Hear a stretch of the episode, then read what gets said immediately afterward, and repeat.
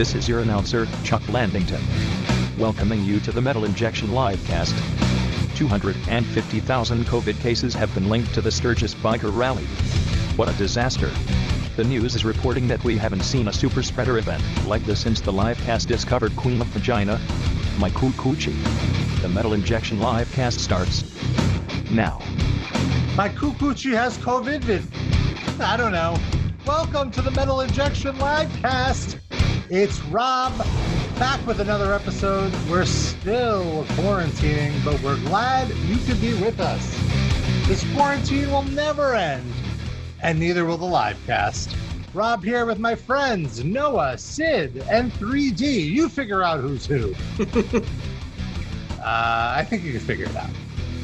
But as Chuck Blandington mentioned at the top of the show, we've been talking about the Sturgis Music Festival for a few weeks now. It's, it's actually it actually happened a month ago. Can you believe it's been a month?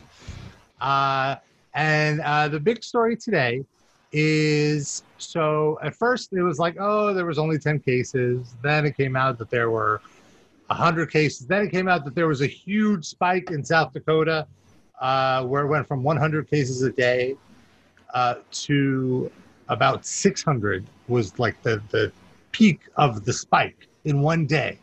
And now it's, it's teetered back off to like 200 a day.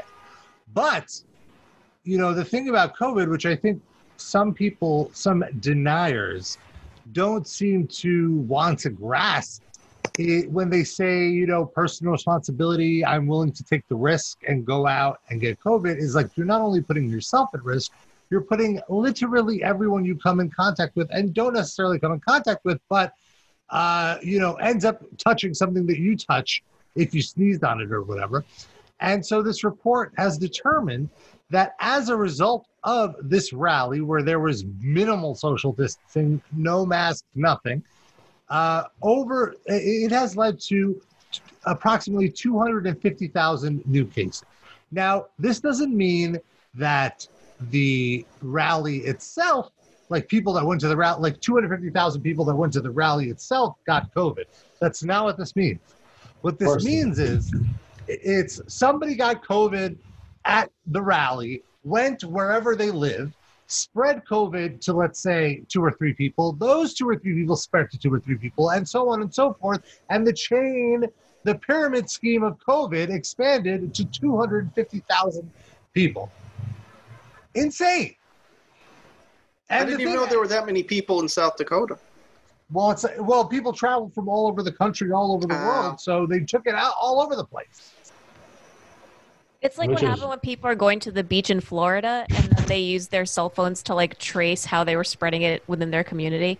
Yes, this actually they use similar uh, tracing methods uh, as that Florida report. Now, the thing that was so scary to me about this report is how quickly people were ready to deny it, to not even give it like they already knew, knew it was uh, fake news before even reading it. And I know they didn't even read it because a bunch of them, a bunch of people would leave comments on the Facebook post advertising the story asking about something that was already acknowledged in the story. You know? Well, there's an epidemic of, of people only reading headlines. Like that's pretty much the, the world now. And just convinced that this whole thing is a crock, that all these numbers are made up. In fact, somebody even messaged me to start giving me shit that like I'm I'm like ruining concerts or whatever. Let me let me read this. let me read this back and forth. Was this just like a random person or like an Uh, industry person? He's not going to uh, say. it's a random person. Okay. Like Could be an industry person, but we don't know that. Okay.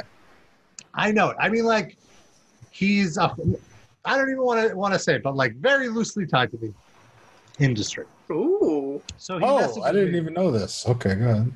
he mess he, he messages me, dude. Why are you guys so gloom and doom on metal injection? And so I want to make it clear, I have no messaging history with this person. I didn't even know who this person was, but it showed that we were friends. So I was like, oh, clearly you know a metal injection fan because I will accept uh, friends on Facebook who I don't actually know because I get metal injection friend requests. But anyway, so he responds, dude, uh, dude, why are you guys so doom and gloom? And I just respond two question marks, like, what the fuck are you talking about? Uh, and then he responds, you run metal injection, correct? like that's not the part that I was not understanding. Uh, but then he goes, "Seems like you always post bad news." Well, he actually says, "Seems like you always post bad news." Uh, don't you guys want to see concerts again or cover shows again? Which to me is the most insane assumption here that like we are like that I'm writing about these fucking crimes against humanity because I don't want shows to come back. Like, no, nobody wants shows to come back more than me. Nobody. You have the you have you have the best wanting of wanting shows to come back. Yeah. My wanting of shows is absolutely perfect. It's a perfect want of shows.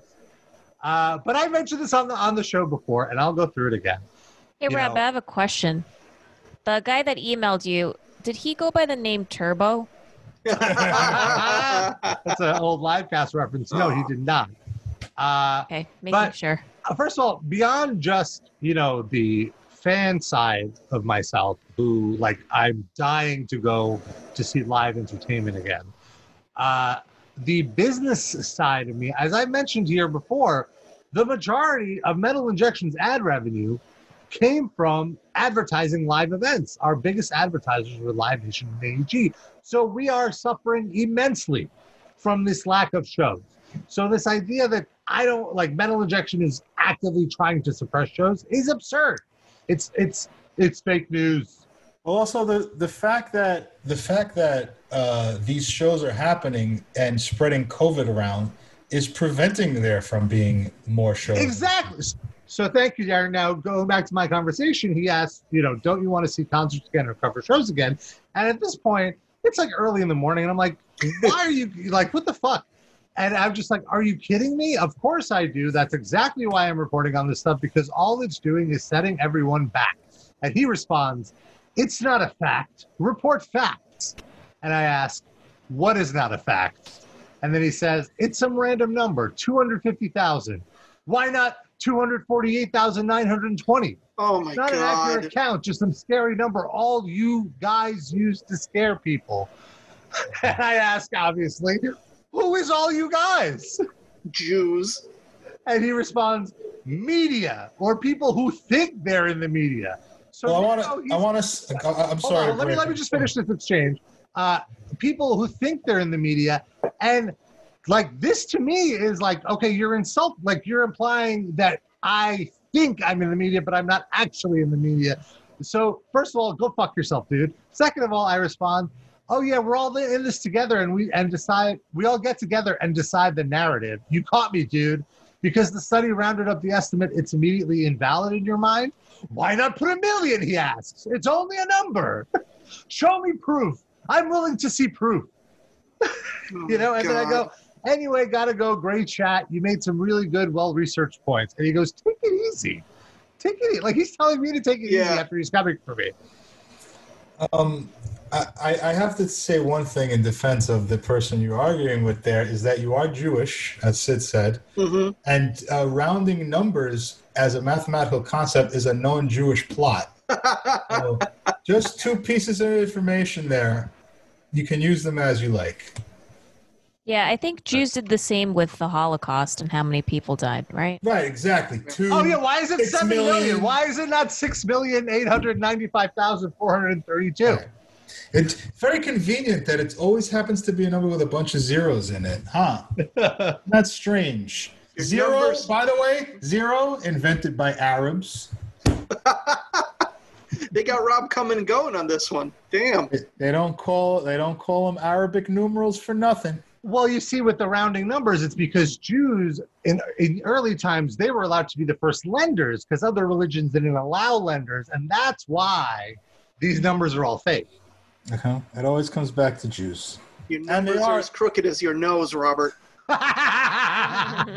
They are also mostly the doctors in this country, so they want people to get COVID too. That's another thing. right, like that's like okay, even you know, like what does he say? Like, why would I not want there to be shows? It does. It's like why? Like, and also, how is So that- me re- reporting on a uh, on a on a stu- study going to prevent show? Like other outlets will report on it.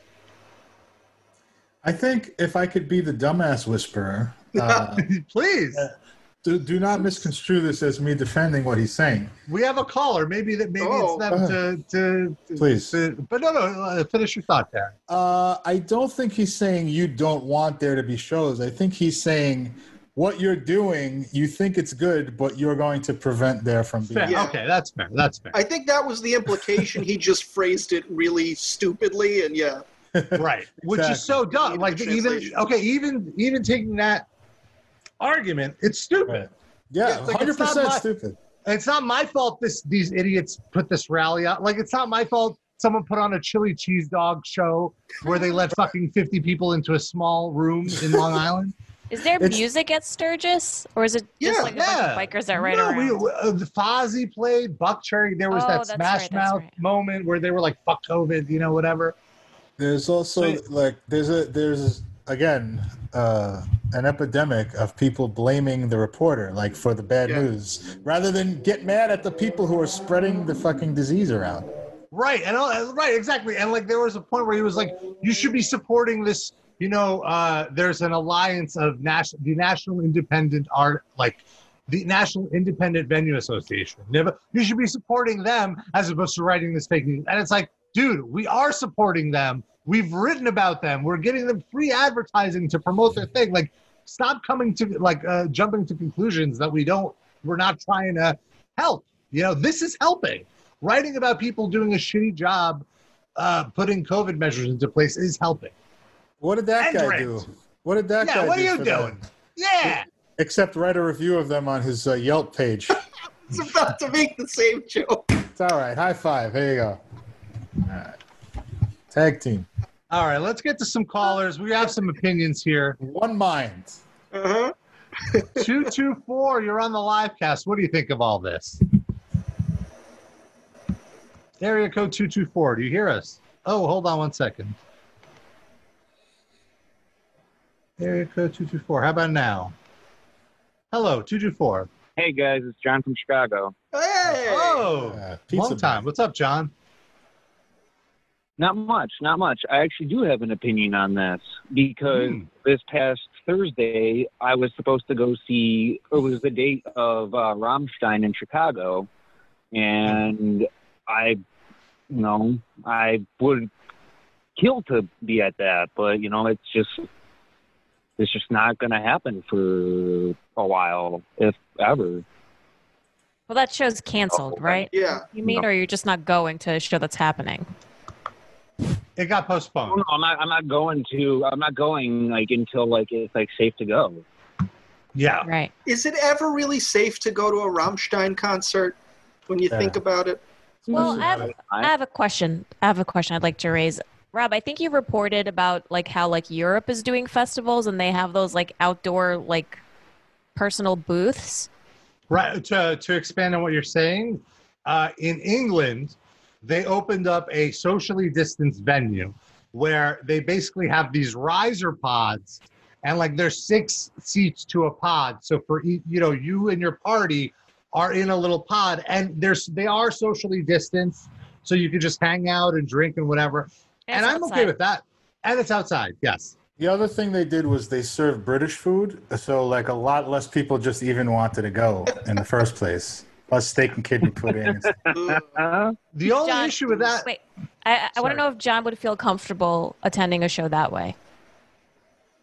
oh yeah, absolutely. Maybe not Rammstein with all the pyrotechnics. I feel like depending on the material, that could be hazardous. But absolutely, I would do that. No, I, they're not going to intentionally burn your face. Like I, I saw Rammstein from the front row, and it was great. It was fine. It was a little hot at times for Well, sure. just make sure they don't do that in California and start a wildfire. Oh no. Uh, well, that's what was so. It was a windy No. night. This was at Jones Beach, and Jones Beach is right on the water. For those of you who don't live in New York, As Like, most right beaches are. uh, well, the venue, I mean, is on the water. Uh, so there was a huge breeze, and then like there's fire, and so at one point, like their their guitars light on fire, like the neck of the guitar, and it almost was like blowing at their faces, and it, it got a little it got a little wild. Anyway, I'm with you. I was going to go to Rammstein as well, John. I'm very bummed about that. I'm more upset about Rage Against the Machine. I was finally going to see them. I had a great general admission ticket. The show got delayed until next year. Yeah. Right now, it's scheduled for next August. Did they I refund still- your seven hundred and fifty dollars? Well, the, I had the option of, of getting a refund or just like holding on to my ticket, and I chose to hold on to the ticket because I don't think like it was so hard to get a GA ticket. Like, I'm willing to invest whatever money that is in the hope that that will happen. But how, like in one year, in less than a year, we're gonna have a vaccine. We're gonna have rapid testing enough to like allow Madison Square Garden to be sold out? No fucking way. No. It's good. It's it was such Yeah. it was so depressing thinking about the Chicago show was at Soldier Field, and that's outdoors. But like at a Rammstein show, you're not going to be able to socially distance. right. Uh, so I, I, he was a little low, but John was saying that it's a soldier. The Rammstein show was a soldier field, and even though it was outdoors, there, there wouldn't be any social distancing. And I agree. That's why I'm not even sure that all of these big summer tours that got rescheduled to next summer. I'm like starting to think they might not even happen next summer. Like the we as a country are not ready for yet.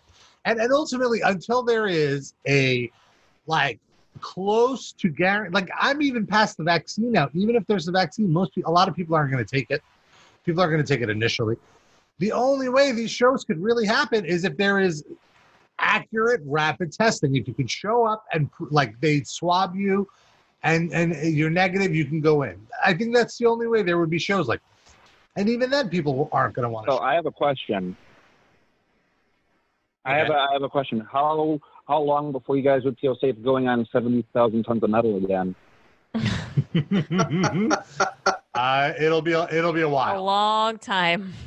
Uh, it's so funny. I feel like I saw some photos recently came up in my Timehop or, or something.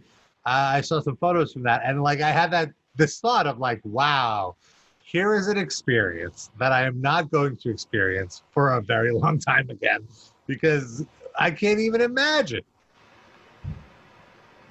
Yeah, I guess if there if there was rapid testing, I would be okay. If if like everyone got tested before getting on the cruise, I could maybe see myself doing it, but I still wouldn't want. I don't know. I'm still kind of nervous. Like you can't really rely on those tests 100%, right? And then you're like in closed quarters on a and it's an cruise. incubator. Right. Right? No, no, I I, I agree. I'm. But do you I'm remember when we were on the cruise and there were like the the people that worked on the boat, they like squirted hand sanitizer as you go into like the buffet? They were kind of like ahead of their time. Well, I mean, it's al- that's the thing. It's like it's already such a distributor of disease, even before Yeah. COVID, that they were trying to prevent like you from getting sick and or anything. Uh, now it's even exacerbated. I mean, cruise ships have been like, uh, like the incubators for disease for a long time, even before all this. Like, they, it, one person gets the flu, and it's just the whole thing. And, Yeah. And it's a whole flu boat. yeah, And also like all those cruises at the Yeah. beginning of COVID that got um like quarantine and like the people had to stay on the cruise for like a month. I don't ever want to be caught in that. Yeah, they couldn't even leave their room for that. It's not like they got to hang out on the cruise ship. They had to quarantine in their fucking tiny cruise ship Tiny room. ass And, room. and those rooms are even smaller than hotel rooms. Like if you think a hotel room, Especially the bathroom. Yeah, so that brutal. So wait, Hopefully there we was were on some- seventy thousand tons last time. Did uh, the toilet get stopped up, or No, like No. when you're in Europe, or only in Europe it happens. Well, not only in Europe. yeah, I'm sure you've stopped. I mean, it's happened- Elsewhere. Yes, it's happened in my own home on occasion. What was the most recent time? Do you remember? Oh, it's been a while. oh, uh, how many, uh, John? How many of the Rammstein shows did you get tickets for? Just one? Cool. Is that the first oneing we've done since quarantine? I feel like Yes. it might be. think so. First one. First one. All right, area code five six two. You're on the live cast. Hey, Zuderino, what's up? Oh, hey. Oh, Deuterino, what's What's up, up? man? Thanks for calling. Uh, yeah, I got somewhere where there's a little better reception. And to relieve John a little bit, I'd like to let you know I think a Rammstein show at Soldier Field would be the most safe, and I'm getting all my information from the very fair and balanced commenters at Metal Injection on Facebook. I think. I think it would be very safe. One, because all the pyrotechnics, fire sanitizes it. It should clear clear off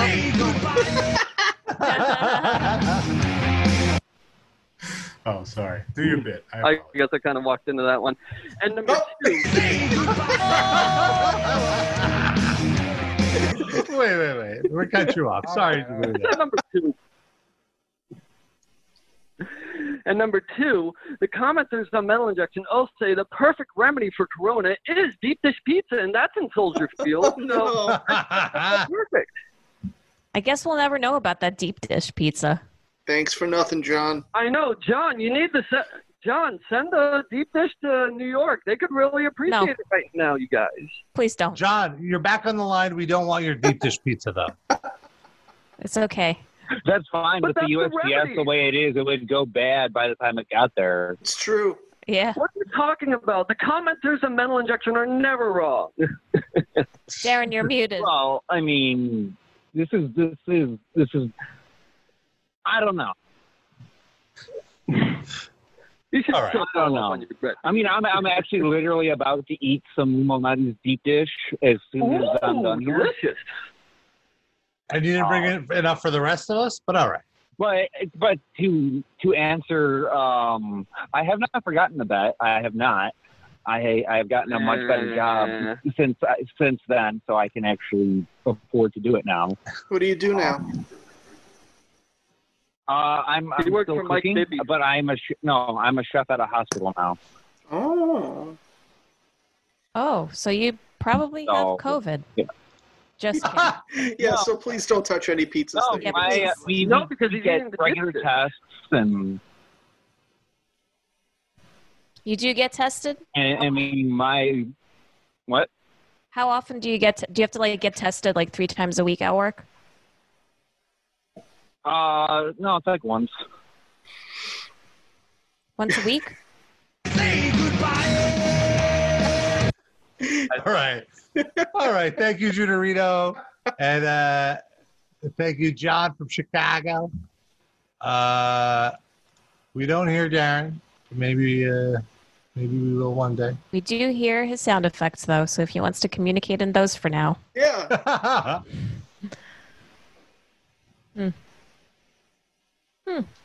Well then, um, I do want to, uh, you know, as I wrote in the teaser, uh, the big, uh, the big uh, sitch is the big video I wanted to talk about was Dave Mustaine is releasing a new book a, about Rust in Peace, or I believe it's actually out already.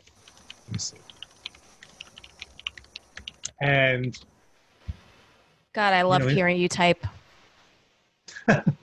yes, it It's like came out today. ASMR. Well, I, I have a very uh, clicky keyboard. I have like an old school, like it looks like a like an '80s keyboard, so it's like extra clicky. It's nice. my It God. just Gives looks good like a normal keyboard. I don't know why. Why would it look like an '80s keyboard? They don't they make even keyboards make like black anymore. keyboards in the '80s? You're right. It would be white, but Yeah. like the feedback would be like this. All right. Looks like a And it, this one is illuminated. The ones in the '80s were not illuminated. All right, buddy. Looks like a Watch your keytar. Also, Yeah. it is much more expensive than a '80s keyboard. I'll tell you that. All right, big. Uh, We have Darren back. Let's see. Durinsky, you there? Well, he's No. not saying anything in general. Is he frozen? I don't know. I saw his lips move just now. Oh. Darren? Well, You're uh, muted. Oh, no, Yay, oh, there we there go. we go. He's Yeah. back. So uh, Dave Mustaine has a new book, uh, Rust in Peace: The Inside Story of the Megadeth Masterpiece, and the book came out today. And obviously, you know, uh, the publisher wants him to fucking promote this book. Uh, it's a lot harder than it used to be. Uh, so he gave a rare uh, interview to uh, Loudwire. He did not give it to Mental Injection. I think he might have Turbo something at to do with- Loudwire? He gave it to Uh, the guy that was arguing with you in that uh, conversation. Yeah. Ah, no, he gave it to, to a friend of mine, Graham Hartmann. Actually, uh, wrote a Metal Injection many months ago. Oh. I only Uh, do and- interviews with people whose names contain only one vowel, and that's A.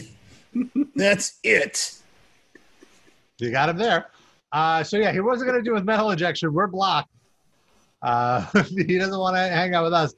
But I was going to cut up this interview into like highlights, and at some point, I just realized there's there's it's one long highlight. there's no like there's so much.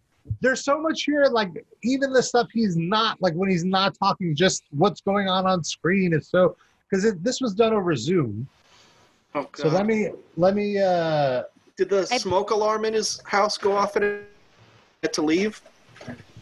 Uh, not quite, but there was still some weirdness in that, like, you could hear talking in the background. And I know for sure the talking wasn't on Graham's end, it was on Mustaine's end. And it's like, you have a giant house, go somewhere else. Like, go somewhere where people aren't talking. This is like, you're, you're the one promoting your book. He had Fox News on. So, uh, Also, Rob, Dave. before you Sorry. continue, I want to say that Dave Mustaine just got a Google alert that you said that his interview was one long highlight. He finally got you. So here, so even in like like Mustaine, just looking at Mustaine is such a highlight. So let's let let's get it playing and we'll just get it going here.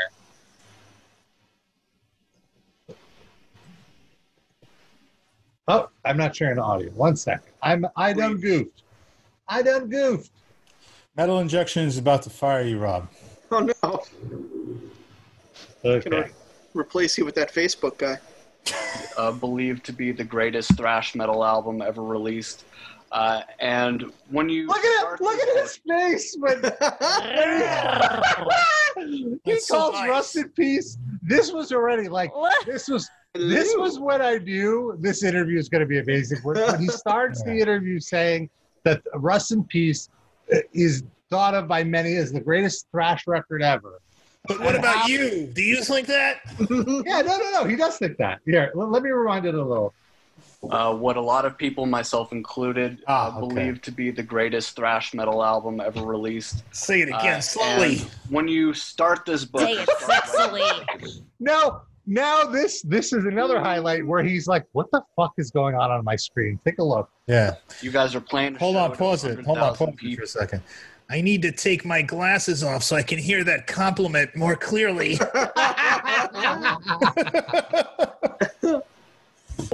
You guys are having issues with drug addiction. There are fans who have passed away at the show. You're feuding with David Ellefson. You're getting pelted with globs of mud and bottles filled with piss. And at the same time, this is what preempts. Look at he just looks so haggard. Here, like this is. He looks like a wet dog. But Hope James doesn't come by and kick him. Be terrible. a masterful album like Rust in Peace. Was there a point where you were thinking, how could this be possible that, uh, no pun intended, in your darkest hour, that this could Shut up. preempt Megadeth's masterpiece? Look at him. He's like, man. he guy- loved the joke. He loved the pun, though. He's like, I get it. I, I, Well, yeah, you will only speak to Dave Mustaine in Megadeth Yeah. puns. That's something I. That's something I did. I recognize that. well, you know, the stuff that was going on behind the scenes with the band, um, it, it was pretty dreadful, as uh, you uh, know now by um, you know following along with us. You know, So and as much as we try By to snooping capture into my life. to the book, uh, you know, there's just so much that was left out, so much pain and anguish, and and just stuff. You know, Stuff. Um, but uh, would I have known that everything leading up to Rust in Peace would have been uh, the foundation, so to speak, for you know us building such a, uh great record to build off of? You know, it's funny. Most people say uh, either Rust or Peace Sells uh, or Countdown are their favorite uh, records. Just name all the records. And, uh, Yes. I wonder, Three is he hours in the later. kitchen? Somebody just walked into the kitchen to get coffee. Like, stay the fuck out! He's doing an interview. No, did you see the look he gave? He was so impressed with himself. No way, he's loving this. Yeah. There, there are people who say that each one of my albums is a masterwork of musical ability and precision. uh, but who am I to argue? it's it's almost always uh, that one's in the top three, and uh, I I don't see really that big of a difference between that one and the other records because you know, to me they're the same uh, kind of approach to the music. Although I can tell now, being my age, having as much experience as I do, listening to the music and going back in time, and then playing the stuff. Uh, that, that I'm playing, um, you know, I can feel on stage the different uh, energy load, so to speak. in this book, there's a lot of talk about drug use, and uh, in particular, you do hear about cocaine and how it made you sort of paranoid in this headspace. And I feel like you can hear There some paranoia on Rust in Peace. There's a lot of Look at, really look uh, at that Got that lip. Yeah. Mm. important things as well that still resonates today. Things like military-industrial complex, government powers, and so on. Every time they come back to him, he looks worse. Like, what the fuck? Uh, when it comes to cocaine and paranoia and things like intrusive thoughts that you talk about, did that influence the lyrical uh, stuff that's in the record? I would say yes. Well, I, I, Graham, I'd be bullshitting if I would say that it did not influence things because of the fact that we were all under the influence of the drug at the time. But um, I didn't really, I didn't really like Coke that much. I liked the way that it tasted, but I, I didn't like the way it made me feel. You know, Bullshit. Wait, is he talking about like Coca Cola that he liked the way it tasted? Yeah, Coca Cola didn't taste great. Cocaine, on the other hand, was I feel like- fantastic. Who says has ever said that cocaine's like who does cocaine for the taste? Hey, I Nobody. tastes great. hipster. Tastes great, less filling. Oh my god. You know, you know, all the times I snorted up my nose, I was just like, can I just eat it? It tastes good. I just I don't like how it makes me feel, but I'll do more. my favorite If- is Coke Zero. If someone could invent a, a non-high cocaine, just like a non-alcoholic beer, I'd love to do that, so I can just taste the cocaine without getting high. That's almost what Lars does when he goes into the bathroom to watch other people do cocaine. I wonder how many times Mustaine and Lars have done cocaine. Oh my It's, god. it's called Vicara Coke.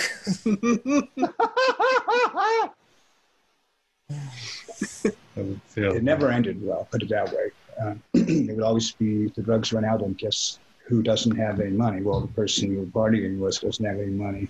Oh, how convenient for you. You know, I paid for everything the first round, and now you're broke. You know what I mean? So, um, but I So he didn't like Coke because he would get the first round, and then the person he was doing it with wouldn't have enough money to get another round. Likely because they were doing so much cocaine, it was out of their budget. No, you know why? Because that other person was fucking Jim Brunzel. He never shared his coke. Son of a bitch, no goods motherfucker. we addressed that in a lot of songs when when uh, David or I wrote. We would have stuff that we would talk about uh, the uh, the fun and games that went along with the party, and you know, it, it just was one of those Cut. things that you never.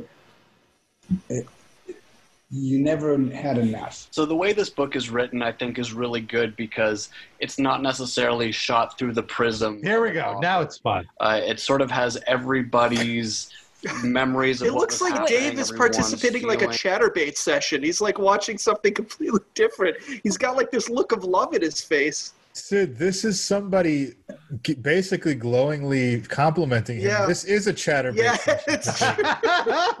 it's You're right. his emotions. Uh, was it interesting to not only discover your perspective on this, but to see it mixed with everyone else's perspective?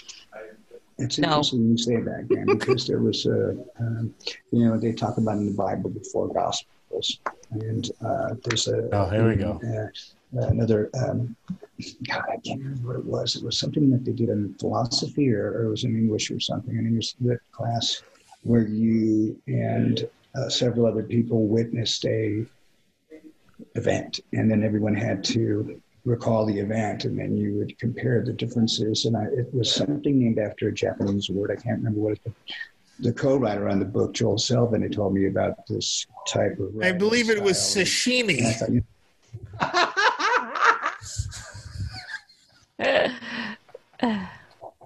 I'll be I'll be writing a song in Japanese to commemorate this event, uh, just like a tout le monde, but in Japanese, of course. The four go- I love that he brought up the four gospels. Oh, Is that your really favorite part of the Bible, Rob? I don't even know what the fuck that is. That's Matthew, Mark, Luke, and John for all you know. See, because you're a Jew and you round numbers. because there's been so many times where we've been together and we retell the same event and, and it's like were you even fucking there if you remember in the book What the is beginning of the Justice book, doing? Marty says the solos, Yeah, he's uh, ordering the pizza. record was all done and I sang the solo He's jerking off right in that reflection in the window there. that we Oh, no. You know, I am looking at the reflection to Yeah. see if I could see anything in the background. Nothing Yeah. yet. and if you go to the end of the book Marty's saying that I didn't sing anything and and that uh, everything was done and it's I just want to point out he's uh, shooting on Marty Friedman. We briefly missed it. He was saying that. Uh, so the point, the question was about how like the book has quotes from all different people, not just Dave, and he's saying how they found a quote from Marty, where at the beginning of the book, Marty is saying that Dave sang him solos to perform in parts. And then at the end of the book, he's saying Dave had nothing to do with my parts. So he's calling out Marty Friedman. That's why I said, yeah, sure, Marty. What is it? Which one is it? You know, um, and, and and that's This- why I look how he have uh, does his hair now. Poland have his songs. Oh my god, can you pause it for a uh, second? No, like when he does that, I can see like the shape of his skull, like what he'd look like with a shaved head. Oh, Like see it? You see so it? Aw. creepy. He's really starting to look like like like Vic from the cover of the Megadeth albums. He's starting to look like the the skeleton. Do you think he'll ever cut his hair, or if he starts like balding on top, he'll have a skullet? What do you? Uh, starts. Look, Yeah. Look. He's I, okay, but I mean, it's okay still. He ha- he has the good kind of balding. He has like if you're gonna go bald, that's the way to go. Like you keep Yeah. the middle and you go up the, the the the two quadrants here. Yeah. But the the bad way to go bald is from the middle out. That's when you get the George Costanza. That's not good. That's how I did it. have his That's songs on the. Uh, um, yeah, you Oh. can really see here. On top. Got there, that yeah. widow's peak. Yep. On the reissue. That's actually a song on the new album. It was songs that- pretty good. I love what. Devil's Like we're not even listening to his answer, just watching him play with his hair is so I know. mesmerizing. Also, widow's peak is what his wife does every morning when she looks over and hoping he died in his sleep. and then it's like, oh, he's still breathing. Yeah, that's hopefully Widow's Peak. Damn, Sid. solos were really beautiful, and Marty, listen to them. He just like the devil. the He's book, really beautiful. Uh, and uh, you talk about the chemistry of this lineup, and I think all Megadeth fans know about the magic that was in that lineup with you guys. He's very Marty, beautiful. Nick Menza. There was just a power there. oh, now he's going after Menza. Probably can't ever be recreated. Now, before before we uh, hear what he has to say, I do want to recap. Uh, you definitely have to go back to when Nick Menza died. If you're a newer listener of the show, uh, and, and go back because I think we did about one or two months straight. He died. Wow, he died May of 2016. I can't believe it's been four years. Feels like longer than that to me. Wow. Uh, it feels like less to me. Yeah, it feels like you like have to go back to our shows from May 2016 on because I feel like almost every week we were reading a new tribute from Dave Mustaine to Nick Menza, where he barely even mentions Nick Menza. Like the tribute was never about Nick Menza. Super passive aggressive. Yeah, and, and- or or like there was one that was just about his mom's cooking and how it, like it wasn't good. Like there was no actual like it's almost like we we were joking and I don't even think we were joking. Like did he even know Nick Menza based on like how There was one tribute where he he he he uh, chided Nick Menza for talking to a trans woman. Which That's where the girl guy girl clip comes Right. from. Yeah. So let's hear. Girl, guy, girl. Any band, let alone just one band. Um, and you also said that that was the last time you felt like the band really had that tight of a chemistry. Do you still feel that today? I do with this group. Yeah, this this has uh, been one of those bands that you know when you start off, you're thinking, oh, "Fuck," you know, I'm just gonna kind of ride this out to the end, and and then that's it. I'm almost sixty. I just don't need this shit anymore. And you would play, and you know, for me, I would hear my crew talking about how great Dirk was, and I never watch him play because I face the opposite fucking direction, right? So um, the chemistry of, of uh, Nick and Marty, you know, don't don't get me wrong, that was that was amazing, and my heart um, aches when I think about that. And in fact, that's why I wrote at the back of the book, uh, in loving memory, and not in memory of. You know, Nick said some shitty things about. like the transition. You know, I I have great memories about Nick Menza. That's why I wrote in loving memory and not in memory. But Nick Menza said some shit about me. so much shit. Oh, I I showed how much I love him by using an adjective. I could have not used an adjective, but I did. uh, especially to you guys and to the uh, Blabbermouth, where he, Blabbermouth. That's how my mom would pronounce it. My new favorite news site, Blabbermouth. Oh, you know, Blabbermouth, run by Robert Pazzabini or whatever his name is. Wait, It's just Disney gossip. wait, wanna hold on. say- So, does he think that Graham works for Blabbermouth, or does he know he's on Loudwire? No, no, no. He said you guys and Blabbermouth. So oh, I you- thought they said at. Well, bl- little, little you guys know, Blabbermouse is their other imprint for like road stories. Uh, but I love I love that he's like what- also the shit that Nick Menza is say, was saying, uh, which Blabbermouth actually printed with these quotes, was just that uh, yeah, we uh, we had a practice session and it went all right. Uh, but then they said I wasn't going to get paid for jamming or practicing, and I was only going to get paid for uh, what I write or record on the record. I might be butchering the quote exactly, but this is basically what he said. Uh, and I just said that wouldn't work for me. I don't need this, and I need to get paid for performing. And so after that, after I said that, I didn't really hear from them again. So that's his talking like that. Like oddly, that's talking shit or some shit. I don't know. On me, and I would think, Marty, I mean, uh, Nick, why are you doing this? and I love that he, he forgot which former member he was Yeah. shitting on. Think, Marty, I mean, uh, Nick, why are you doing this? You know, uh, um, I never did anything to you. I, I'm always fighting for you. When I would read the stuff that he would write, Wait, would just that looked like a cut. Oh yeah, they, at this point now, there's really harsh cuts, which just tells me he must have been rambling for so long that they just they just had to cut it. Man, we need this uncut. Text Graham. Dave Mustaine uncut. you know, and because when we went to do the reunion, you see Ellefson tell the story. I wasn't the one that said Nick wasn't ready. Dave said that. I was really bummed about that. I wanted. And I also want to, so I. He also throws David Ellefson under the bus for shitting on Nick Menza, which is completely unnecessary.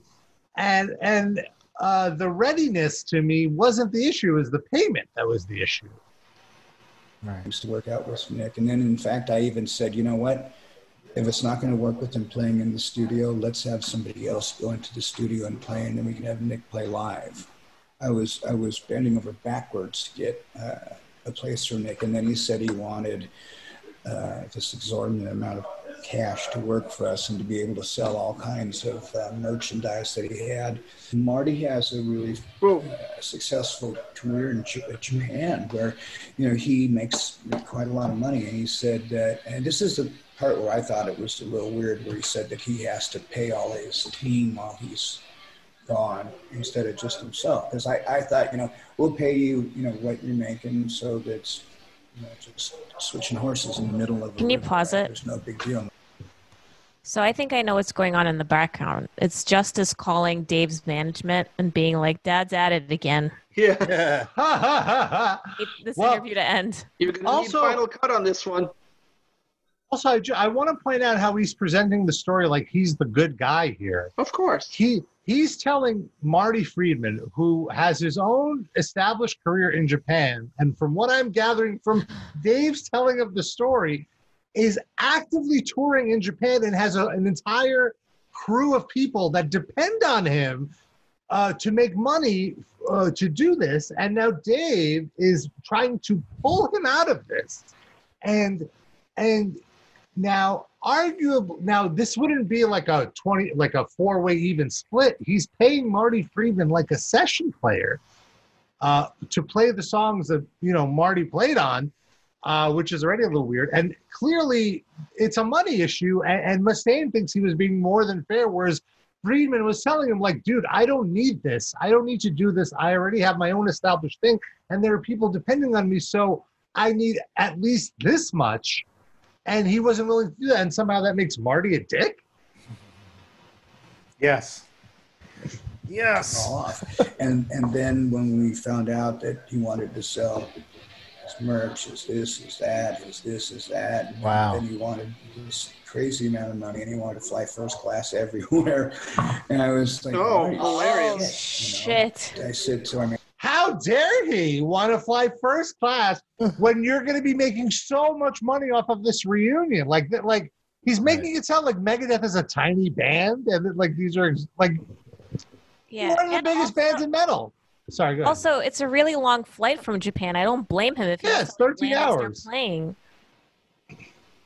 just I said I, I, I can't I can't deal with this you know and and when we got the new guys in they came in and they you know at first it was Chris Adler and, and. Kiko was really a breath of fresh air there started to be uh, a really cool I love another cut. chemistry there. Now the good thing about it is I don't I'm self-taught, so I don't know a lot of stuff, and and he's been able to show me a lot of. Do you remember what the original I question knew, is? Or if I'm doing No. something and Anyone? wrong, he can say, "Well, that chord right there rubs." Please That's a great question. I don't even remember where how we got here. as to what you were talking about earlier, that's one of the reasons why this book is so good because you get a lot of the context on what was happening. You get everyone's side of the story rather than just one person. You know, He's like, there's only one side to every Yeah, story, yeah, and it's in a Dave's single side. article. So you really understand more so the complexities of what it means to be in a band and have Yeah. these bandmates. Uh, so for you, you know, when it comes to this book, what's some of the stuff that you felt like you were able to clear up, and what's the stuff you really wanted to clear up in the first place?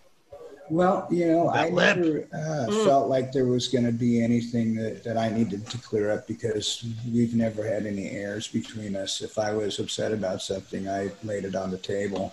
Yeah, Um, We made whenever that clear. I parted ways with any of the guys in the past, besides uh, Broderick and Drover, who uh, disappeared in the night and um, didn't say goodbye to either me or David Ellefson. Um, so I know it, it's either me and Dave. Well, they also pointed out how Mustaine was incredibly tyrannical and controlling, and that they were sick of it, and that's why they left. And also, Dave Ellefson was up on a roof uh, fixing shingles when that was going on, so they couldn't say goodbye to him.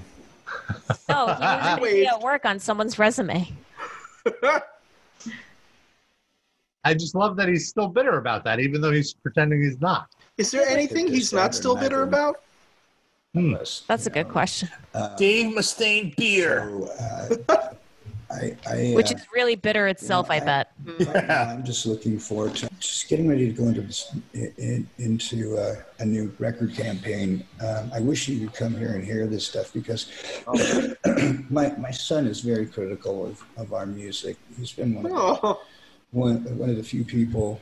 My son hates me. yeah. I wish you'd come here and be nice to me. My son is so mean.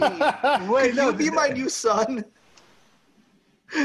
Graham so sad. Mustaine. Can I, Graham? Can I call you Justice? Give Dad a hug. I, I want I want us to listen to this whole part because this is again for longtime listeners. This is huge. one one of the few people um, that has has been there uh, since the beginning, and and although he was you know a child when uh, he started to comprehend what it was, he's always heard the music when he was old enough to dig it, and you know he came up to me during Can you imagine like three year old Justice Mustaine? Dave goes they're like, "What do you think of Rust in Peace?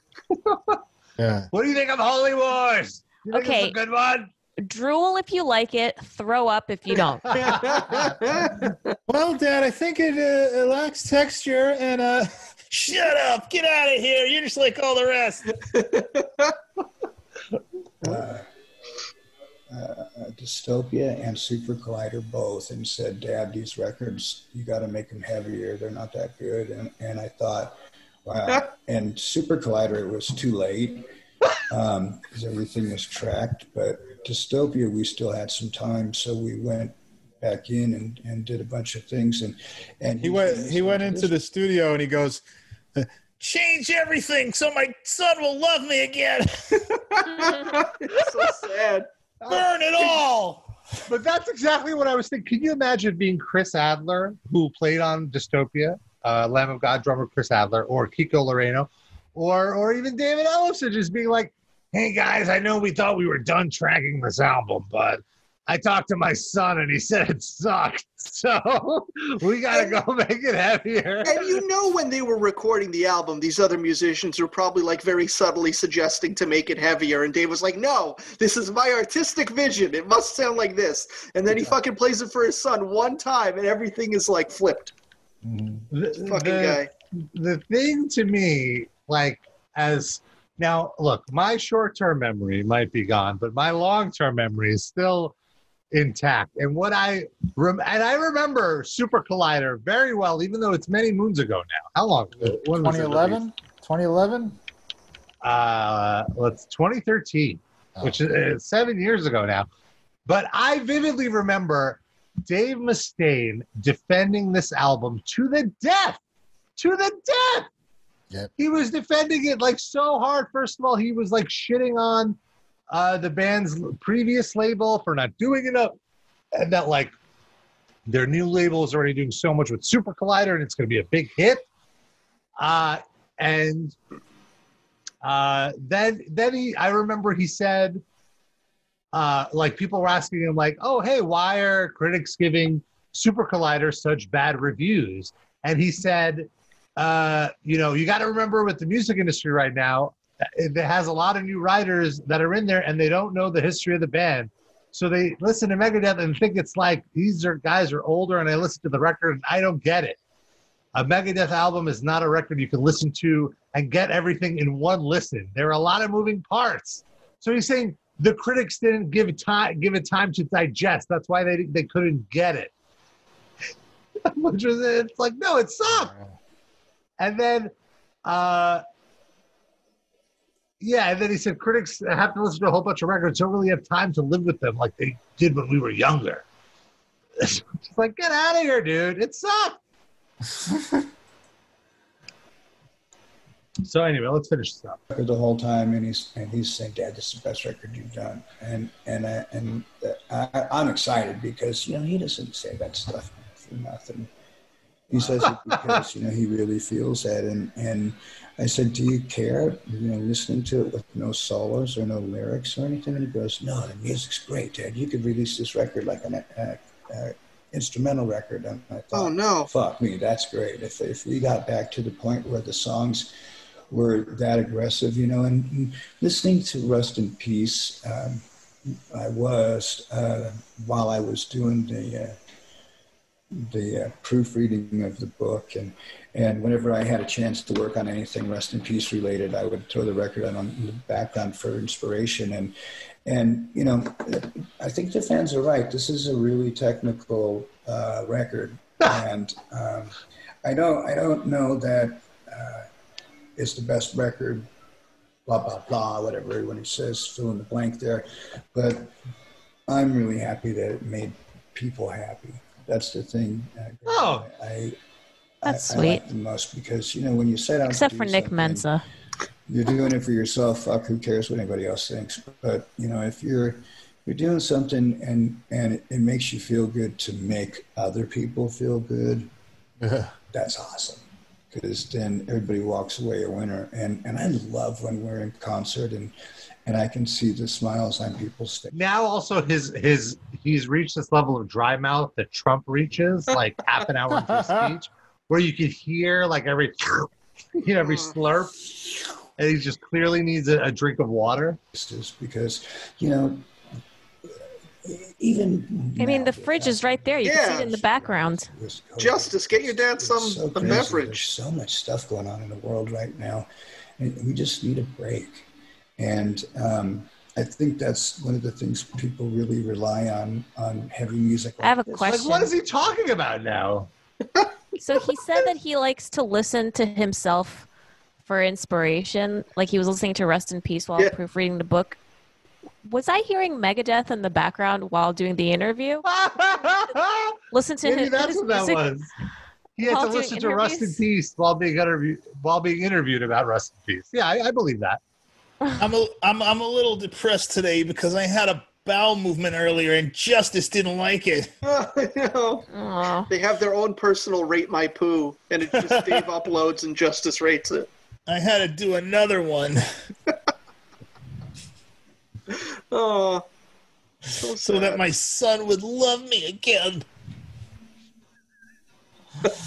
Also, I wonder now, like if if this new Megadeth album comes out and uh, people hear it and then they go, "This isn't heavy at all. This is pussy shit." Is he gonna beat up his son? Is he gonna be like, "What the hell, Justice?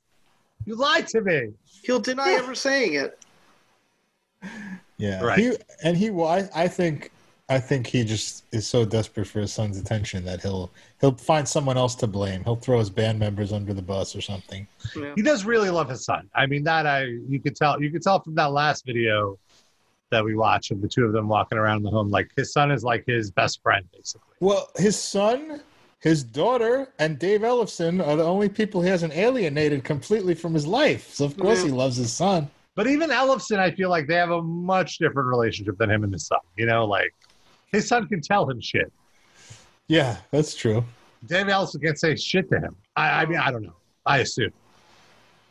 That's Uh, what you Jews in the media and metal injection do. You just assume and round round numbers up, and you assume two things. well, one thing I can confirm, I don't need to assume, is next month, Anaal Nathrakh will release their 11th full length Endarkenment via Metal Blade Records. And of course, Extremity has been Anaal Nathrakh's stock in trade for more than two decades. And with Endarkenment, they maintain their legacy of aural devastation. I'm a big fan of these guys, and the singles that I've heard so far sound brutal. And you can purchase your copy and hear all the singles that have been released so far at metalblade.com slash anal nathrax. Let me spell that. A-N-A-A-L N-A-T-H-R-A-K-H. Now, Sid, you spell it. No. Noah, you want to try spelling Can I it? get a definition first? Anaal Nathrakh. Yes, a death metal band. No, that's That not a good Metal enough definition. Records. God damn it. Okay, I'll try it. It's A N A A L N A R K A T H. Ah. Ah! Darren, Anaal Nathrakh. A N A A L N A T H R A A K. Oh, close, close. Oh. It's H. T Is it H H? R A K H. Yeah. Oh. Close, very close. Anal Nakr- Nathrak. You know how to spell it. A N A A L N A T H R A K H. Hit him up on metalblade.com. By the way, uh, Justice uh, Mustaine doesn't approve of how we spelled Anaal Nathrakh. So he's very upset. I'm very upset by that. Uh, I also do want to mention uh, for longtime listeners of the show, you might remember we used to have music breaks on the show. We now do our music break in Spotify playlist form. And you could just check out, uh, we each pick a song every week and then we add it to the playlist. And the playlist is ongoing. So you can see all our, our previous picks as well. What did everyone pick this week? I picked uh, Stars Ingenious Cooter, a live track, pseudo live. It's not really live. They're kind of pretending that they're playing live by Crotch Duster, introduced by Richard Christie, who has been on this show. And also, the the mind behind Crotch Duster has also been a guest of ours. And it's Jason great- Yukov. Oh, Jason Yeah. Suecof. And it is a great album. You should listen to all of it. That is one of my favorite tracks from the album Big Fat Box of Shit by Crotch Duster. The whole album is unbelievable. I highly, highly recommend it. It still holds up. It's it's just unreal how hilarious and well produced it is. And it was basically Jason Suecof's resume. It's how he kind of got hired after afterwards. He just showed people like, here, I can do all these different styles. Within one song. It's like Yeah. eight different styles Yeah. switched between in one song. Uh, Sid, what did you pick? I picked the song Hoboken by Operation Ivy, beloved uh, ska punk band from the late 80s, early 90s that gave rise to Rancid and Green Day and a million other more successful financially bands.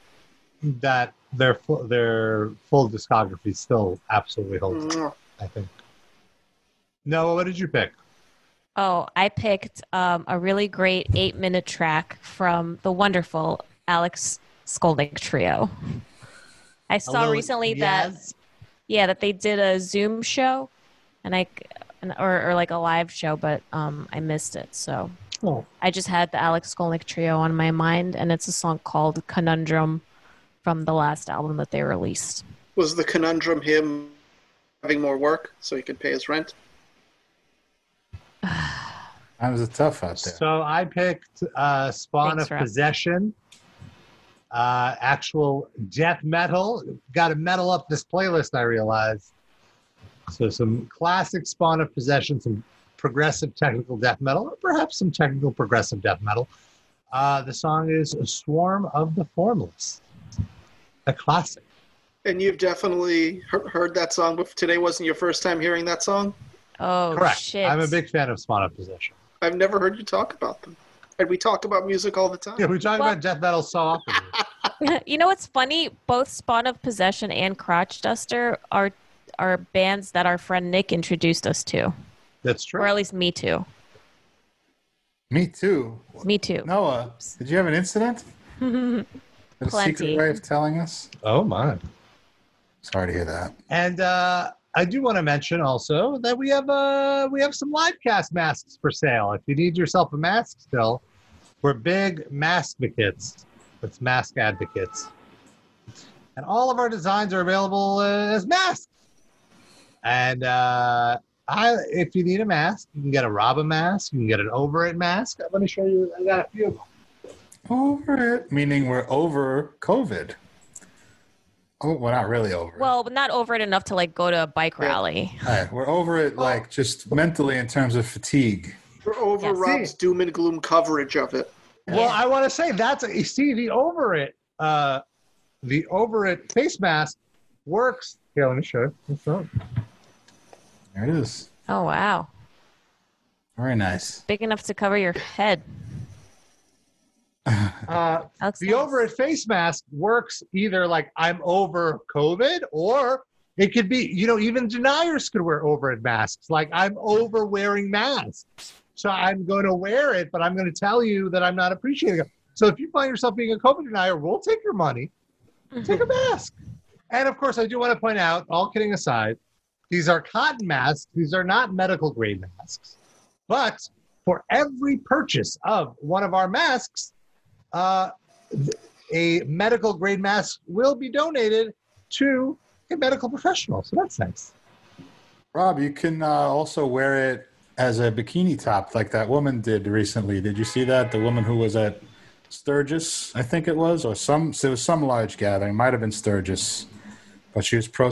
pro I'm going to send it to the, our group chat, and you'll see it. Maybe you can share it.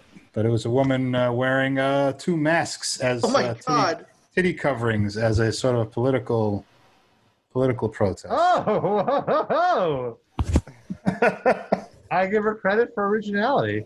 But then she she says that Oh. she's doing it because I work this event, uh, the biggest event of the year, and uh, if I can do that and not get sick, then this is a lie.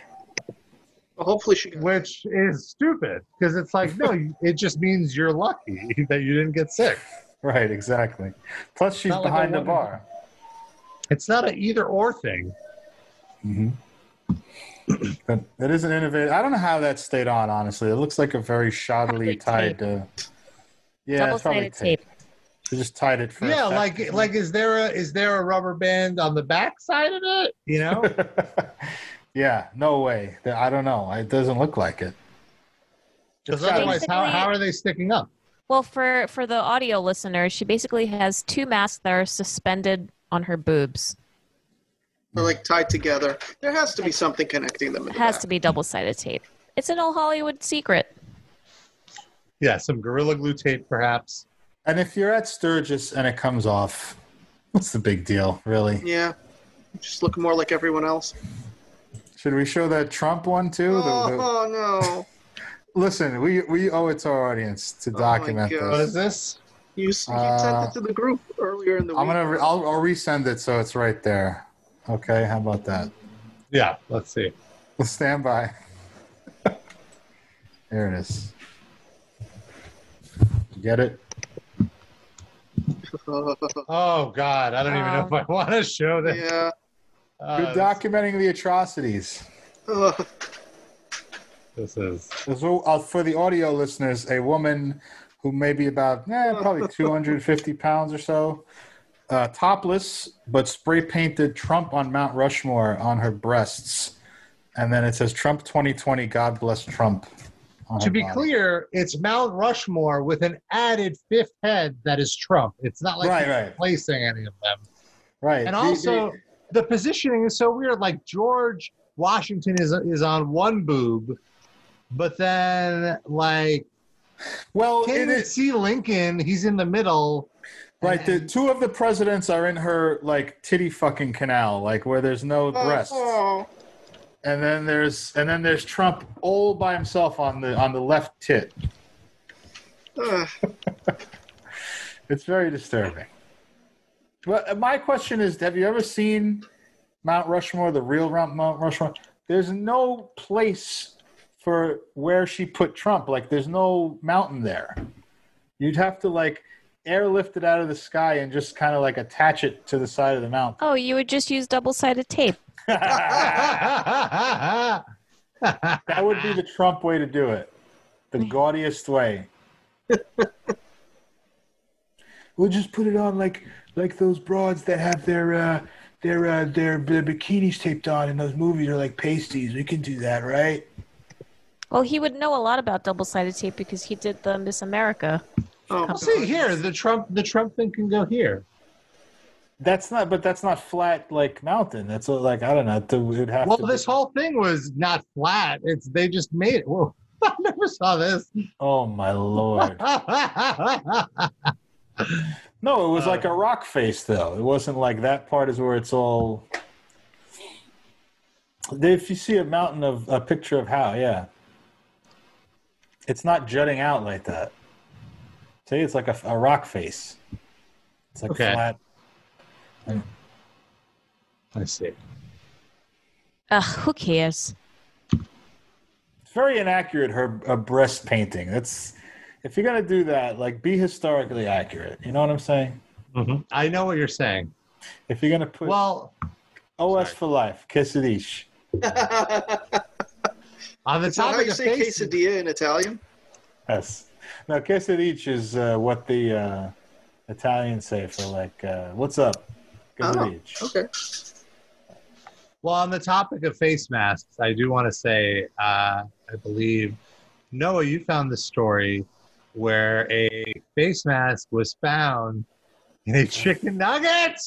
What? What? Ew. Like you don't have to cut it. We see the we see the face mask.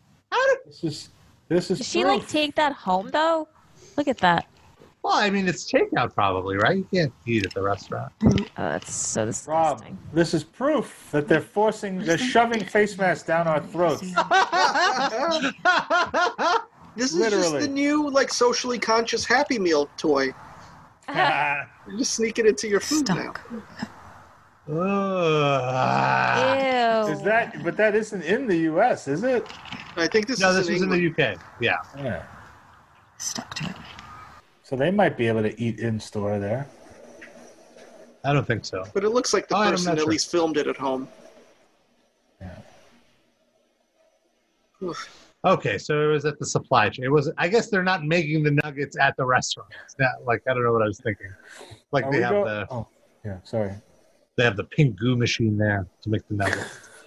Yeah. Oh, pink slime. Goo, slime. Well, I know it. I is will pink say though, I did have a chicken nugget not too long ago. They're still pretty good. Wait, chicken nugget, McNugget.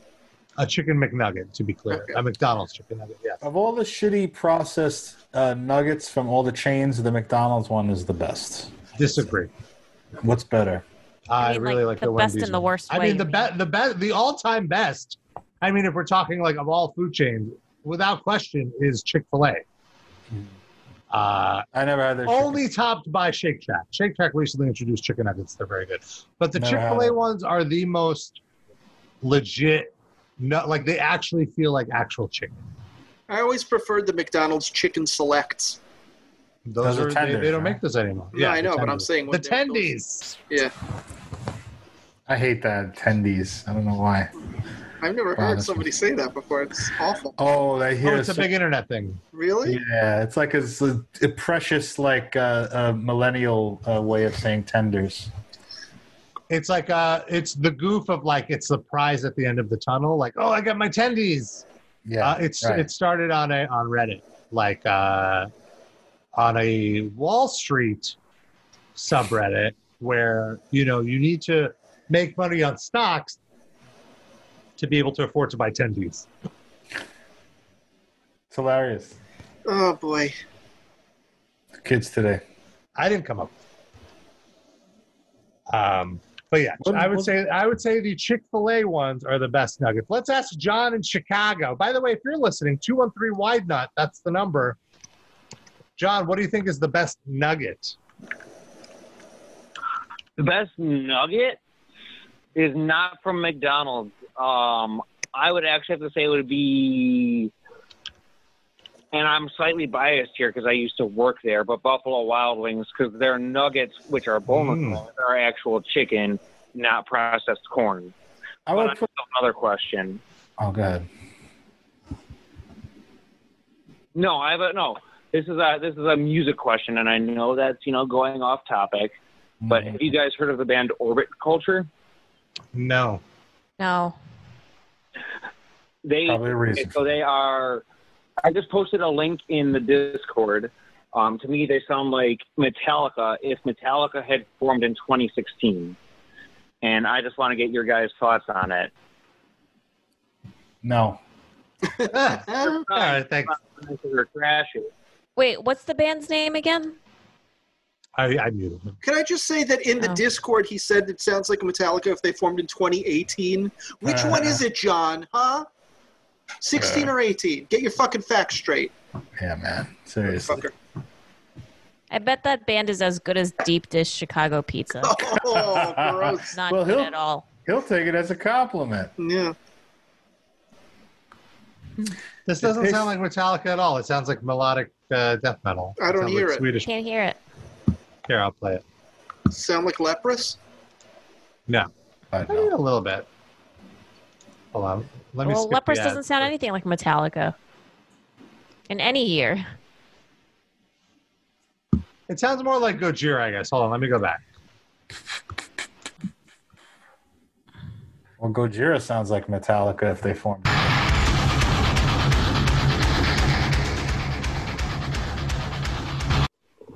This sounds nothing like Metallica.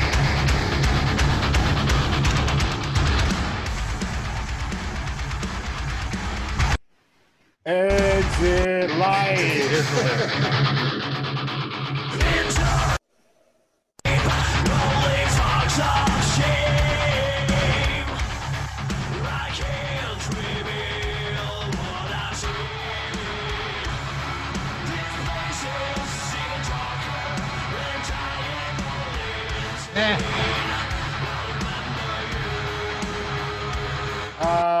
It's not terrible, but it doesn't sound like Metallica to me at all. yeah, I agree. Hard pass. Yeah, I wouldn't. Sorry. I wouldn't pick it up and listen to it, but it's not the worst thing we've played on here. Hard pass is what happens after you eat deep dish pizza. really, it's hard going in and coming out. It's To be true. honest. Um, okay, well, let's see what else we got on the agenda.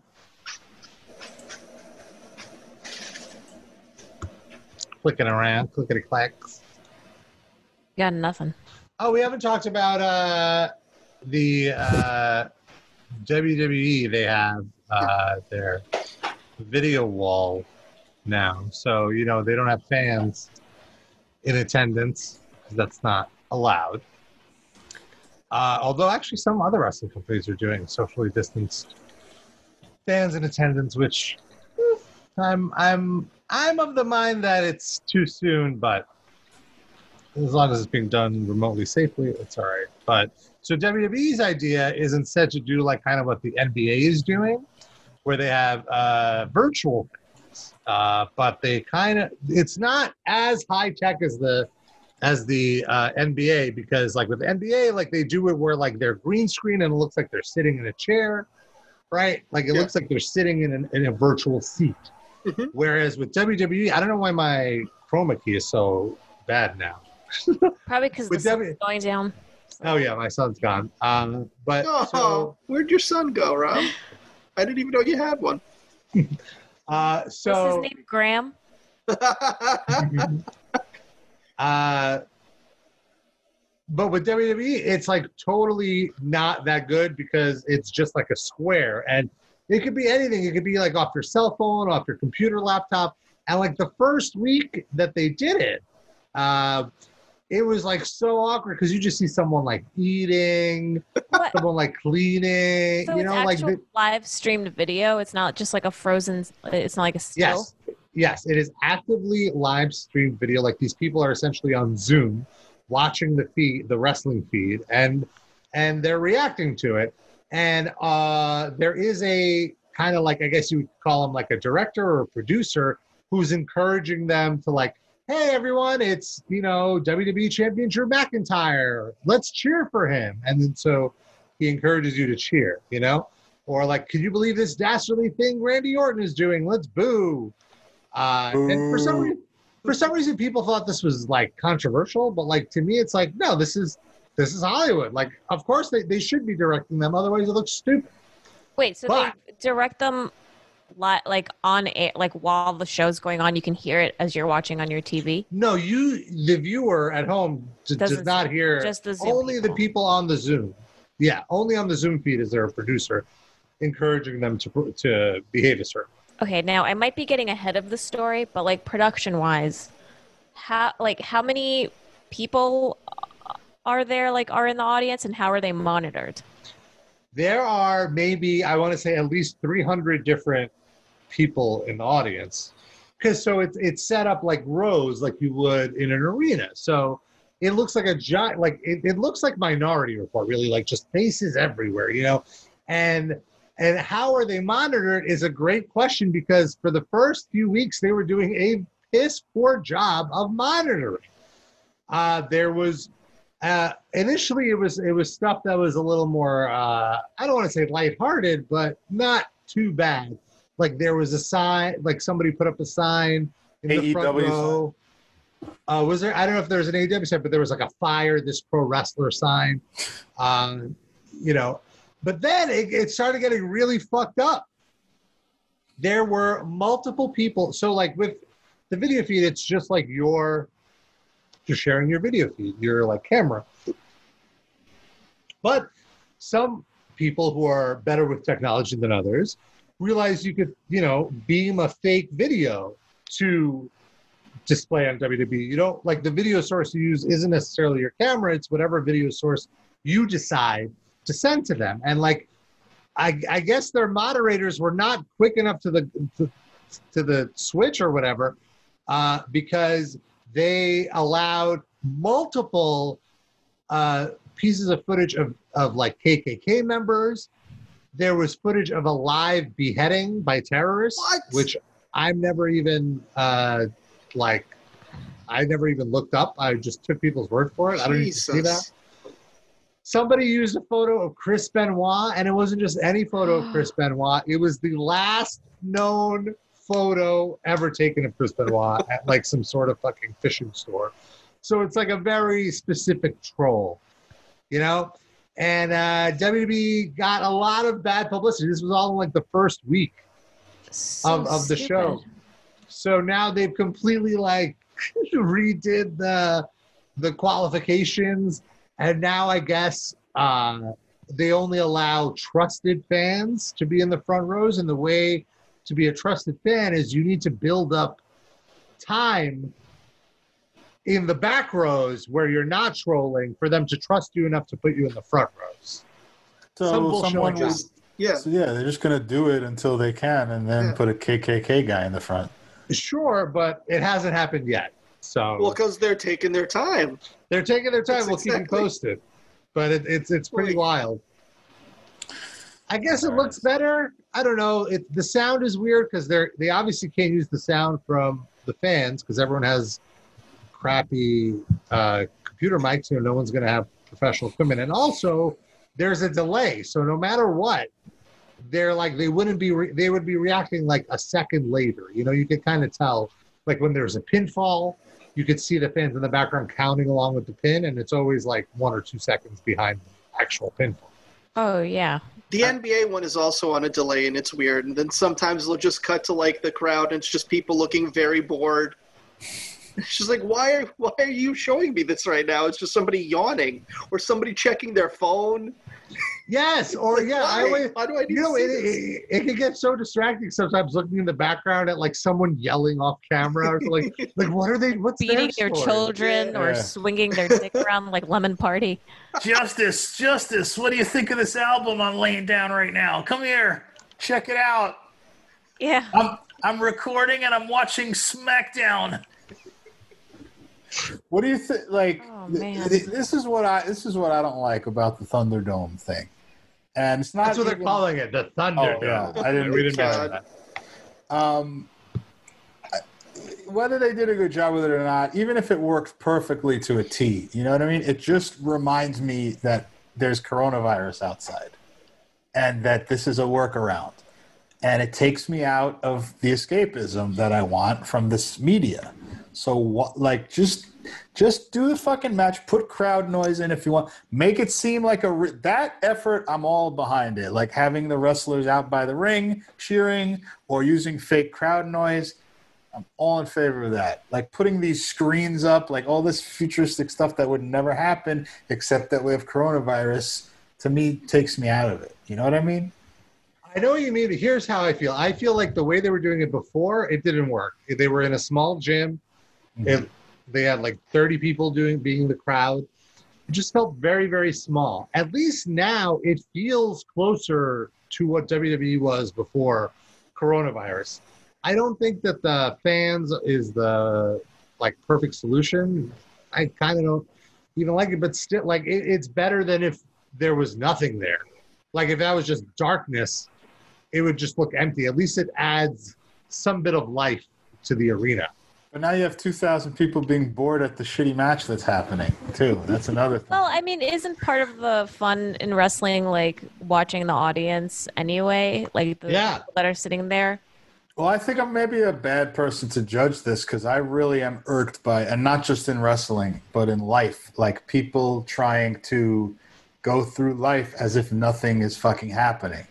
So, mm. like, I'm already starting, they're starting with two strikes on me. The fact that they're even having shows, and then the fact that they're doing everything they can to, like, mask the fact that these are abnormal times just so that they can make money is like to me already kind of fucked up you know what i mean hmm. so it's like it's i just i just think i think all of us are doing that to an extent and it's bad like we ought to be really acknowledging that shit is really apocalyptic right now and like facing that you know so pretending it's not happening is like backwards Yeah, I, I think uh, they would argue that they're not pretending it's ha- not happening. Although WWE very much is. They don't even say the term. Uh, they're they're trying to move on. no Can the wrestlers see the, the audience? Yeah, Yeah, it's physically really there, right? It's not like superimposed or anything.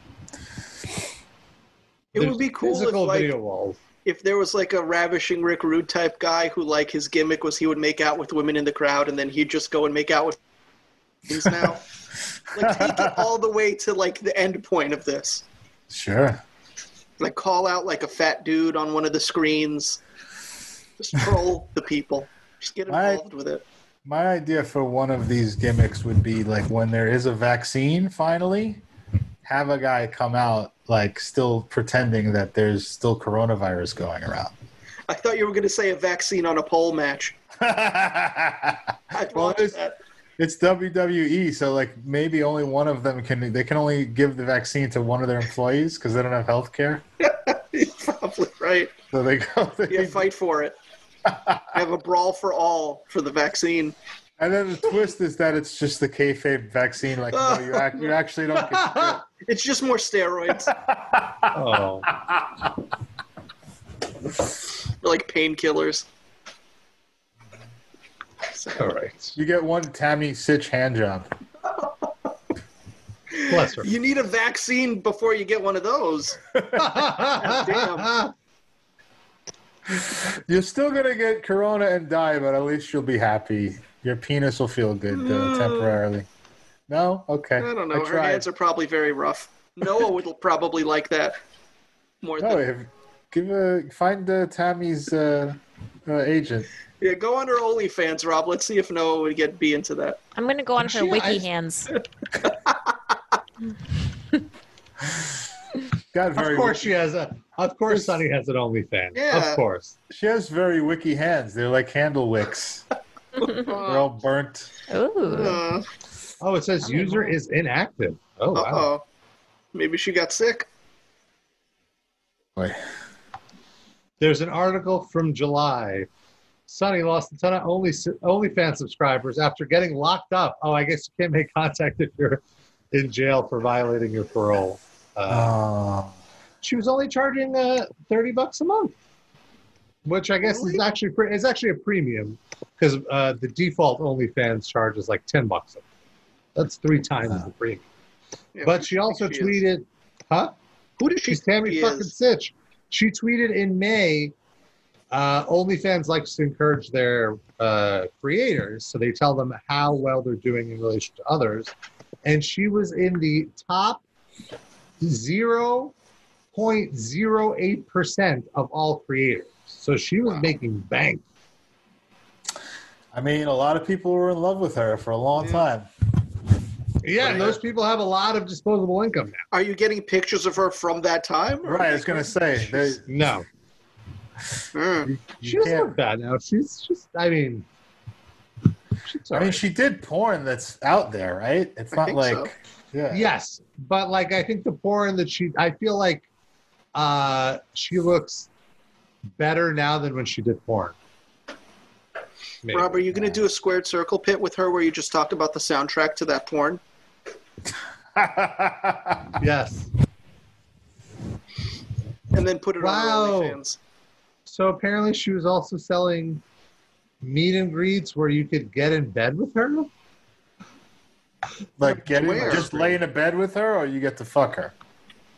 No, come on. But like, where would this be? Like at her house? No, it's like a. It's. It looks it's like a one hotel those room, so it WWE could be- so it's only virtual. It's virtual bed. What a ripoff. Yeah. Todd's Oh, no. Autograph Arena. Oh no, this is terrifying. Oh, she has to smile too. Oh, this is deflating. She'll be deflating. posing with fans from. Oh, ah. She'll be posing with fans in a bed for photo ops at the Legends of the Ring convention in October. Oh, Rob, Rob, go down to this guy, Uncle Elmer, here in this picture. What is that? What's happening Let's there? go through all of these. Okay. That's the same guy, I guess. But This just- guy, this guy looks like uh, he's one of Mike Huckabee's sons. Yes, One of his large adult sons. big fat fail son. oh, oh, he's Oh, wearing a master master of puppets Oh, get him off. We can't discuss metal on the show. oh, it's the Huckabee again. Uh, I Funny, wonder get him could- off. Oh, I see. This is see. This is the the candid, and then this is the pro shot that you pay for from Todd. okay, all Oh of these God. guys definitely look like they have a boner going That's, on. Doesn't doesn't Tammy Lynn Sytch look like a glow up Hillary Clinton in this photo? Oh, Oh, D- Do you see it? you just made You know it what I mean? I guess. That guy, Like she go took- back. This guy looks like uh, uh, B Real from Cypress Hill. Can you go back to that other guy? Dude. Oh, this guy? Yeah, Like a dollar store version of B Real. yeah. Like a dollar store knockoff. All is this just one guy that paid for like 50 photos? Oh yeah, it is. no, they all they all look alike. Ugh. no, Yeah, the same guy. Terrifying.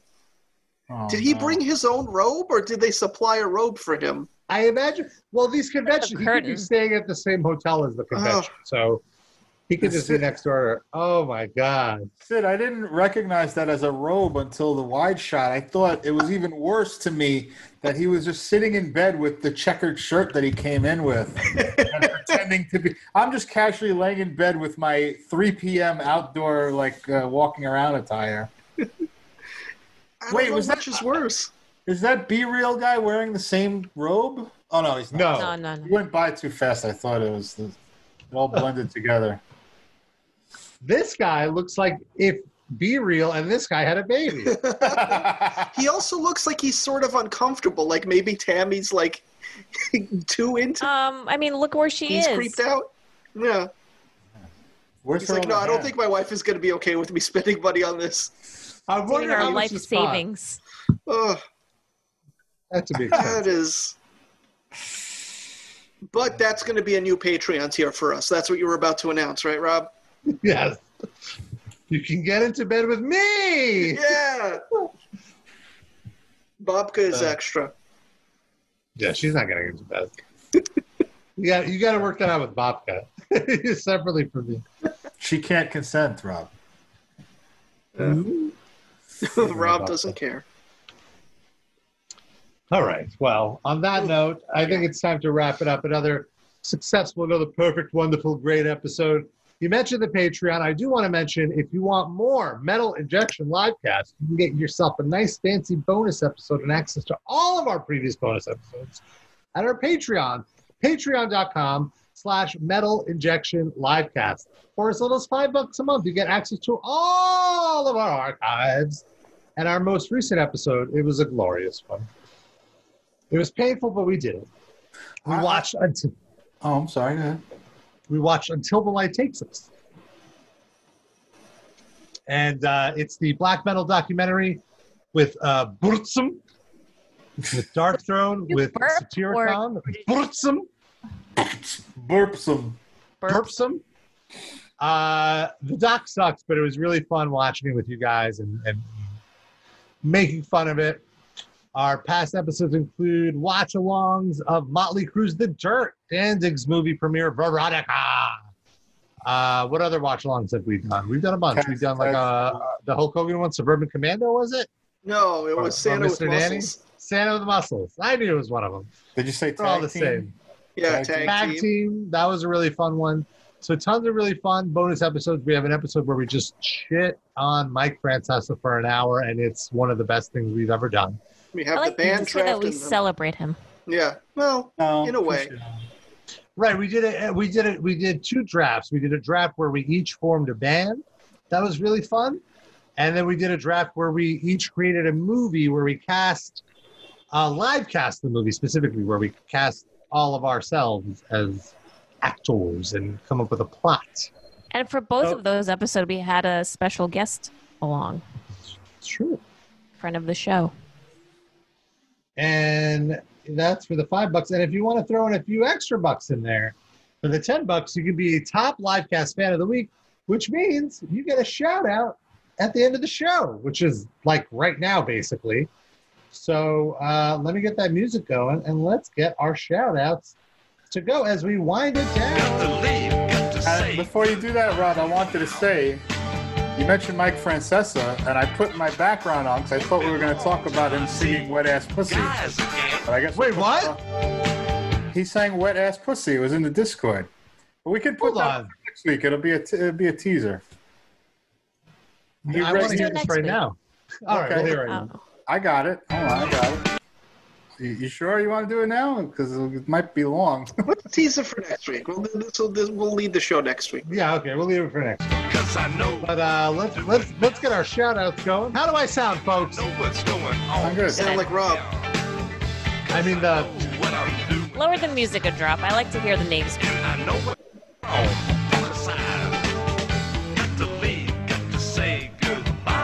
And here's your here's your teaser. Bring a bucket and a mop for this wet blank pussy. Okay. okay. Oh man. All right. Here are our shout outs. How should I do it this week, folks? Well, that's Mike Francesa. Okay. We got uh we got uh the starting lineup here. We got Eric, okay? And uh Rabba Ganoush. Forget about Rabba Ganoush, okay? Forget about Rabba Ganoush, aka Justin, okay? And then uh Benjamin, you know, you know, Benjamin uh who's this Benjamin guy, Ash? And then we got El Duderino, Duderino, Callisto. My kid can't stop talking about these kids. Ah, okay. Then we got uh, Dan Aw. What does the Aw stand for? Stands, Stands for, the, can't uh, stay on the radio anymore. You know what I'm saying? That stands for the uh, Redskins uh, special teams coaching job that's open now. Uh, interviewing people, it's, uh, it's a whole mess, folks. Okay. We got a uh, Cattle Decaf. Uh, I think it goes with the Mets or something. I don't know. Mindy Mayes Kipper wants way too much money on their guarantee. I say that Croc Destroyer should not sign them. Sam I am I is, that's a better get. And Janda, he's all the way from Chester, Massachusetts. I say hand him a LaCroix and have him face off with the crustacean sensation, aka Godstomper, okay? Okay. Pussy. Okay. Oh, Then we got Ash Bosley off. I mean, is it what? Am I saying it wrong? Every week you say it wrong. Every How week. say it? Look at it, man. Oh, sorry, How's I gave you the answer. I won't give you the answer again. Bojula. There you go. How do I say it? Bosley off. Yeah, that yeah, sounds you right. say it like that all the time. Bosley off. D- Dallas. Okay. They have a great football team. Okay. That's all I know about Dallas. Okay. They're down in Jerry's building. They got Rob a Vampiro. Well, why you gotta be a Vampiro? Why can't you just be a human being? Okay. We got Shane. Uh-huh. We got Hugo likes tacos. You know, I don't mind tacos. I don't mind them at all. Um, here goes. Here goes what? Where are we going? What's going on, Mom? Where are we going? Here goes. Pussy. Okay. Ah, hang on. Thank Okay. for. Okay. And that's our top live guest fans. Thanks for tuning in. Oh, who cares? See you next week. Hi, everybody. Bye. Bye-bye. Say goodbye for now.